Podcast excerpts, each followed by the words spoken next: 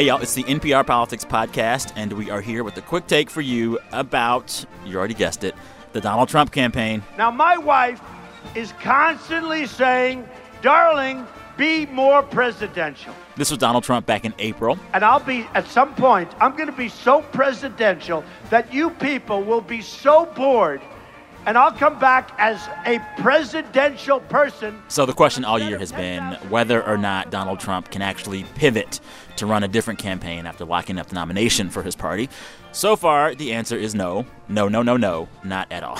Um, we're going to talk about that and more. I'm Sam Sanders, campaign reporter. I'm Tamara Keith. I cover the White House and the campaign. And I'm Domenico Montanaro, political editor. All right. So I just spent a few days with the Trump campaign last week in North Carolina and Florida. I have a lot to say about that. I hadn't been with Trump in a few months. Uh, but let's just start by taking a moment to say the idea of this episode is to talk about how it seems Donald Trump is not going to, quote, pivot for the general campaign. And in the last three or four days, there has been more evidence to support that claim, right, Tamara? There has. There is a New York Times article that talks about now it has a lot of un- unnamed sources, but it, it talks about the campaign uh, trying to sit him down, do interventions, to Trump down, get Donald Trump to you know stay on message. And that's not happening. That is not happening. He took to twitter over the weekend criticized heavily that article. Uh, Which called him, quote, sullen and erratic at one point. yeah, well, I mean, he's not going to love that. And then I just want to read you a few tweets because I think Do this it. will give a sense of where he is. He says, I have always been the same person, remain true to self. The media wants me to change, but it would be very dishonest to supporters to do so. Quote, stay on messages that chant, I always do, trade, jobs, military, vets, Second A, repeal O care, borders, etc. But media misrepresents! Exclamation point. And and this one, the failing NY Times, which never spoke to me, keeps saying that I am saying to advisors that I will change. False. I am who I am. Never said. The point here is Donald Trump is telling us He's not going to change. I am not going to change. I am the guy. He, he's like, I'm the same OG. Absolutely. I mean, the fact that anybody thinks that he's going to quote unquote pivot, I think was a mistake all along. I think that's been more Republican hope. It was really funny watching Donald Trump tweet this weekend saying, The media wants me to change. Uh, the media doesn't want Trump to change. That's not our job. And we're observing that he isn't changing. It's Republicans who would like to get on board, who wish that he would stick to some kind of script, and it's just not who he is. I have a theory that there are basically there is one Donald Trump. There are various versions of it. There is big rally Donald Trump, which you witnessed oh, yeah. in heavy doses uh, over the last week. There is Twitter Donald Trump, who was off the charts this weekend oh, yeah. tweeting. And then there is teleprompter speech Donald Trump, who we will see today, later today. We're taping this early in the day, but this afternoon he's giving a teleprompter speech about terrorism and he will read the script. But, and and and every time he does that is when some people in the Republican Party, some eternal optimists will say, "Whoa, whoa, whoa! Look at that! He he did the presidential thing. He totally did it." But I feel like what we're seeing more recently is a teleprompter Trump losing its share in Trump land, right? Yeah. I mean, like, because like there have been speeches now where I'll see him come out with notes and things to read and things to say, and then he'll say, "I'm going to go off." Look, I think there's a familiar pattern here. I mean, you see Donald Trump say something off the cuff, get himself into some kind of controversy. Then you will see story or after story about the family or Republican leaders trying to meet with him to tell him to rein it in. Then he'll rein it in and he'll have a scripted speech or two. And then he'll get kind of itchy and he'll go off script. And then there's another controversy. And it's just what he does. It, it's a it's a familiar pattern. I don't see any evidence for it to change. In fact, when you listen to that earlier cut that we played where he says, I'm going to be so presidential, it would be boring. He doesn't like boring. So and his fans don't like that? it either. Like, right. I noticed last week when I was talking to folks who were there at these Trump events, they came for that. They came for the show. They came to see him do that thing where he's riffing and going there. And I talked to Christine Mancini from Boca Raton, Florida. She was at a rally of his in Fort Lauderdale. And she basically said that he has to stay the way he is. So if he was going to come and try to draw 20,000 people to an event and he recited the Constitution, he'd have 300 people come. She's like, you, you have to keep up the spectacle for the show. But on the flip side, lots of folks I talked to, I said, all right, give Trump some kind of like campaign Unsolicited advice. advice. Yeah, like you have Trump in a room. What do you say? A lot of them said, I would tell him just to settle down, stay on message, pump your brakes, have some focus. They, they kept saying the word focus. Um, I will say, though, watching the Trump rallies last week, I noticed kind of like it finally made sense to me. Like, he loves the sound and the feel and the emotion in those rallies, you'll see him start to make an outlandish statement like the ISIS stuff or the Second Amendment stuff. And you'll see the glimmer in his eyes when he hears what he's saying begins to like resonate and he'll feel the applause and he'll feel the room start to go there with him. And then he'll double down on that because he knows that it's working. It's almost like a stand up comic trying out like some new jokes or something. If the joke is killing, he's going to keep saying that joke, right? And if not, you move just right up, move Exactly. along. But he is really good at playing off the energy of these rooms. And- So- and, I, I and saw what- it in his eyes. And last what most hmm. campaigns do is they tell the jokes, they work for the audience, they like it, and then they focus group them. And then they pull them. Not- no, and then they not see whether they work. As long as he feels that level of Love. love and Yeah. joy for that kind of moment, he's going to keep trying to have those moments. Well, and over the weekend, he went to Connecticut for a fundraiser. A normal presidential candidate running a normal campaign might go to some place like Connecticut that is definitely going to go Democratic, hold a fundraiser, get the heck out of Dodge, don't waste any time, keep moving. Donald Trump held a rally. It's because these rallies fuel him. They You make can see it happen. He loves the crowd. He eats it up. They, they give him energy. Yeah, and I, I think that that's a potential problem for any candidate. Somebody who thinks that the rallies indicate voter depth of AKA support. Bernie Sanders. Yes, Well- a- as I said You know? during the primary, Yeah. a big rally full of people who adore you Doesn't does not votes. a winning coalition make. Yes. And- All those people could vote for you, and you will still lose There New York go. City. And Yeah. I'll, I'll say I've heard from Republican sources who say that Donald Trump thinks he can win Connecticut. Like that's the reason he does these events in places like Connecticut. He hired a pollster to tell him that he could win in New York. I mean, the, What do you mean the- hired a pollster to tell him he could win? well, he hired asked a, the pollster to tell him he could win? He hired a pollster to just poll New York, John McLaughlin, who, by the way, was the guy who polled for Eric Cantor before Eric Cantor lost and showed that Eric Cantor was winning by a lot. So maybe he can come up with some kind of poll that convinces himself that he can win in places like that. But he's wasting a lot of time and energy when he should be focusing on places where his message could resonate with persuadable voters. So today, a few hours after we're taping this episode, Trump is scheduled to give a big teleprompter speech on terrorism and national security. We do know in this speech he's going to propose political tests for immigrants. According to the AP, his proposal would evaluate potential immigrants and, quote, assess a candidate's stances on issues like religious freedom, gender equality, and gay rights. Through questionnaires, searching social media, interviewing friends and family, or other means, applicants would be vetted to see whether they support American values like tolerance and pluralism. So you can just like say you support tolerance and pluralism, no? Yeah. Yeah. So this seems to be the latest iteration of the Muslim ban. Now it's no longer about religion explicitly, but about values, which seems to be a really wide open word that folks could use however they want. He had pivoted during the convention or before that to stop saying that it was a ban on Muslims coming into the U.S. He'd gotten a lot of pushback, and the way that they decided to reframe this was to say that it wouldn't be people coming in from places with a proven history of terrorism. So, what had been some of the criticism of that was that it wasn't very specific, didn't know which countries that meant, and what you're going to potentially get from Trump's speech is some more detail.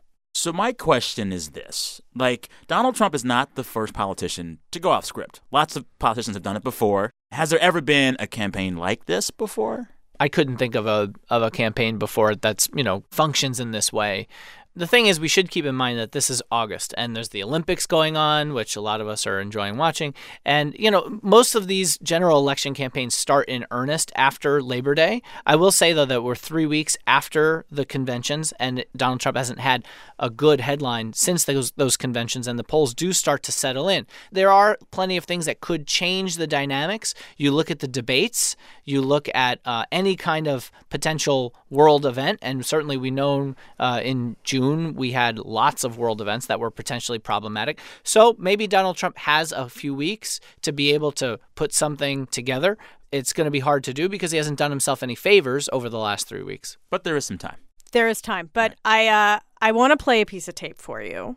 It's a, a pollster named Whit Ayres. Now he worked for Marco Rubio in the primary, um, but he says like the thing that surprises him is that people are still surprised that Trump has not pivoted. The best predictor of future behavior is past behavior. Waiting for Donald Trump to change is like marrying someone in the hope that they will turn into someone you can love. That is always a bad bet. Mm. It's a bad marriage, is what he's saying. Yeah, I mean, Whit Ayres has been at the center of understanding demographic change in this country. He wrote a book about it earlier this year. It's why he got on board with Marco Rubio, thinking that his message and the way that the future of the party could go would be helpful. But I will just say this says a lot about the Republican Party. You know, if you have these people who are upset about Donald Trump being their nominee, you know, there was plenty of time to vote in a primary. And the rank and file of the party, which was stirred up starting with Sarah Palin in 2008, spurring the birth of the Tea Party and laying the foundation for someone like Donald Trump to come along. If Donald Trump doesn't change, and if Donald Trump does wind up losing and Hillary Clinton wins the presidency, there are going to be a lot of questions that have less to do with what happened to America and more to do with what happened to the Republican Party. Yeah. So Trump is also saying more and more that if he loses, it'll be because the election is rigged. So his campaign is actually registering volunteers to observe polling places. He talked about this Friday in Altoona, Pennsylvania. And we're going to watch Pennsylvania very quickly. We're going to watch Pennsylvania. Go down to certain areas and watch and study and make sure other people don't come in and vote five times. Because if you do that, and I know you're all voting, is everybody here voting? If you do that, if you do that, we're not going to lose. The only way we can lose in my opinion, I really mean this, Pennsylvania, is if cheating goes on. I really believe it. So, as soon as he said this, lots of folks said, actually, no, you can't do that. There's some legal precedent that keeps people from being at the polls in a way that's meant to intimidate voters. I think, Domenico, you have uh, some intel on this. Yeah, I mean, what's interesting about this is how the Trump campaign responded to this, where they told NPR Sarah McCammon that this is really about having poll watchers look out for lawful voters being able to vote. Now, that's a really interesting way to frame this, and there's a reason for that. Because back in the 1980s, in 1982, there was a court case that said that the RNC, the Republican National Committee, was not allowed to try ballot security efforts. They weren't allowed to go to a polling place, this also the 1982 court case stemmed from voter claims in the 1970s about voter intimidation, particularly in black neighborhoods. Now, because of that, that's where this 82 case came from. In 2013, the Supreme Court upheld that case and said that the RNC still has to be limited to what they can do. Now, remember, the RNC is working in conjunction with the Trump campaign on getting out the vote efforts, on voter registration drives. So, because of all that, you see the Trump campaign realizing it has to walk a very fine line in how they talk about this. But clearly, Donald Trump is talking about voter fraud and about cheating, and you could potentially have a situation that's very dangerous. The thing that's mind boggling to me is like, this seems like an end stage type of thing, organizing people to watch the polls or, you know, put the most benevolent spin on it. It still is like, what about I don't know, running TV ads in yeah. Pennsylvania I mean, or like, having campaign offices or we, organizing people to knock on doors on the weekends. If, right. That said, it is what still August. Trump could build up some bigger organization between now and November. Does that seem likely? Well, he says he's going to spend a lot of money, and he was threatening over the weekend also that, you know, at that rally in Connecticut, I think it was, where he said, you know, it'd be a shame if I spent all this money. Can you imagine how badly I'll feel if I spent all of that money, all of this energy, all of this time, and lost. I will never, ever forgive the people of Connecticut. I will never forgive the people of Florida and Pennsylvania and Ohio but I love them anyway. We'll see. I think we're going to do very well. So he's considering spending the money. They haven't spent the money. The RNC is supplementing most of the on the ground organizing. Trump feels like he can get a lot of media attention for free and has not yet devoted any kind of resources to spending money on television ads. He spent zero on television But- ads, which is also, by the way, a really bad idea because you get a discount the earlier you Yeah. book the ads. Also, Trump is correct. He will always get media attention, but all of it recently has been negative. There's a reason why you pay for ads so that you can put your spin on it. I will say, though, I have just started seeing an NRA ad, uh, Rifle Association anti Hillary Clinton ad. So Donald Trump is getting a little help on the airwaves, but he's not putting that money up himself. Now, we do got to point out, though, uh, if there's time for Trump to pivot, there's also time for Hillary Clinton. She's still facing some serious issues. What, like, what about her could throw this in a different kind of way? So, um, there could be some huge revelation in the DNC email hack. Um, one thing that is likely to come out sometime in the next days or so, um, the FBI is releasing to uh, members of Congress the notes from their interview with Hillary Clinton um, about her email server. That would be the next point at which she could get some negative headlines. Now, remember last week also she released her tax her, her tax returns in a way to try to pressure Trump to release his. But in the substance of her tax returns, you see that she made ten and a half million dollars with her husband, mostly from speaking. So you've had a lot Mostly of people. Bill's speeches That's in right. last year. And you've had they've made over 150 million dollars in the last decade, almost just from speaking. Most of their money that they've made, the charity that it goes through, is the Clinton Family Foundation. So it's not like they're giving tons of ch- uh, money to charity outside of the Clinton Family Foundation. Now, the Clinton Family Foundation may be taking that money and doing good things with it. But these are the kinds of things maybe a different Republican would have been able to use and hit Hillary Clinton with and tag her as an old style of politics and you know be able to say you want something different here's something else you can choose Um, before we go, one little piece of podcast news. There's a new podcast in the world of politics. Uh, this one from Hillary Clinton herself. Let's hear a clip. Uh, before we get started, I have a question for you. Yes. What what do I what should I call you? You can call me whatever you want to call me. You can call me Hillary. You can call me Madam Secretary. You can call me Hey You. Anything you want. I'm not gonna call you Hey You, but I'll call you Hillary. All right, Okay. We ready? Hi Hillary. Hi, Max. really? So, yeah. What is this podcast called? Uh, with her? Yeah, it's called So With Her. this is like a 20-minute interview with Hillary Clinton, hosted by an independent producer and a Clinton supporter named Max Linsky.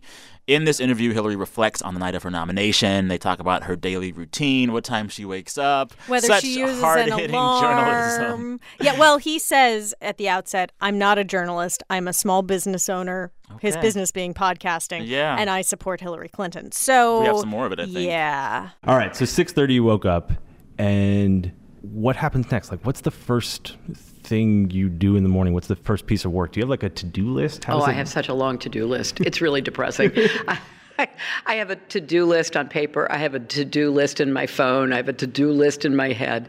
Obviously, I check my email. I check my texts. I check my you know latest news. Uh, So here's the thing, so and you that can I speak to this a lot, sense Tamara. Yeah. Hillary Clinton has not had a full fledged actual press conference since December of last year. This she is won't correct. talk to the media, but she's doing this. This is aimed at her supporters. And Yeah. this is aimed at showing a side of Hillary Clinton that I'm just going to go out and say wouldn't exist if I were conducting the interview. Because I wouldn't ask what time she sets her alarm. Thank you. you know, this is the latest evolution in candidates trying to bypass the filter. Yeah. And the fact is, in what we've seen over the last 10 years, uh, 11 years since YouTube came along, is a lot of candidates realizing that they can have their own media. They don't need the media like we'd seen in years past to have to get their message out. In this way, she can do local news interviews so that it's more scripted uh, or it's Well- less, less negative. Yeah. And she can do a podcast now because podcasts are so popular. You know, yeah. Podcasts are this so one. hot right now. this is So proof that we are hot. Right. Yeah. So instead of coming on our podcast to take what would be tougher Open invitation, Madam you know, Secretary. Open invitation. She talks to Max. she'll talk to Max in her own podcast, and you can imagine that those questions are not going to be hard hitting questions. And maybe she saw the questions before the interview. Or they're just talking. It's a I mean, they're just talking. Yeah. Okay. Well, we will see who else has a podcast by the end of the week when we come back for our weekly roundup on Thursday. Until then, more of our coverage is on your local NPR station and in the Election Essentials section in NPR One. Uh, please rate us on iTunes if you enjoy the show. That helps others find us. I'm Sam Sanders, campaign reporter. I'm Tamara Keith. I cover the White House and the campaign. And I'm Domenico Montanaro, political editor. Thank you for listening to the NPR Politics Podcast.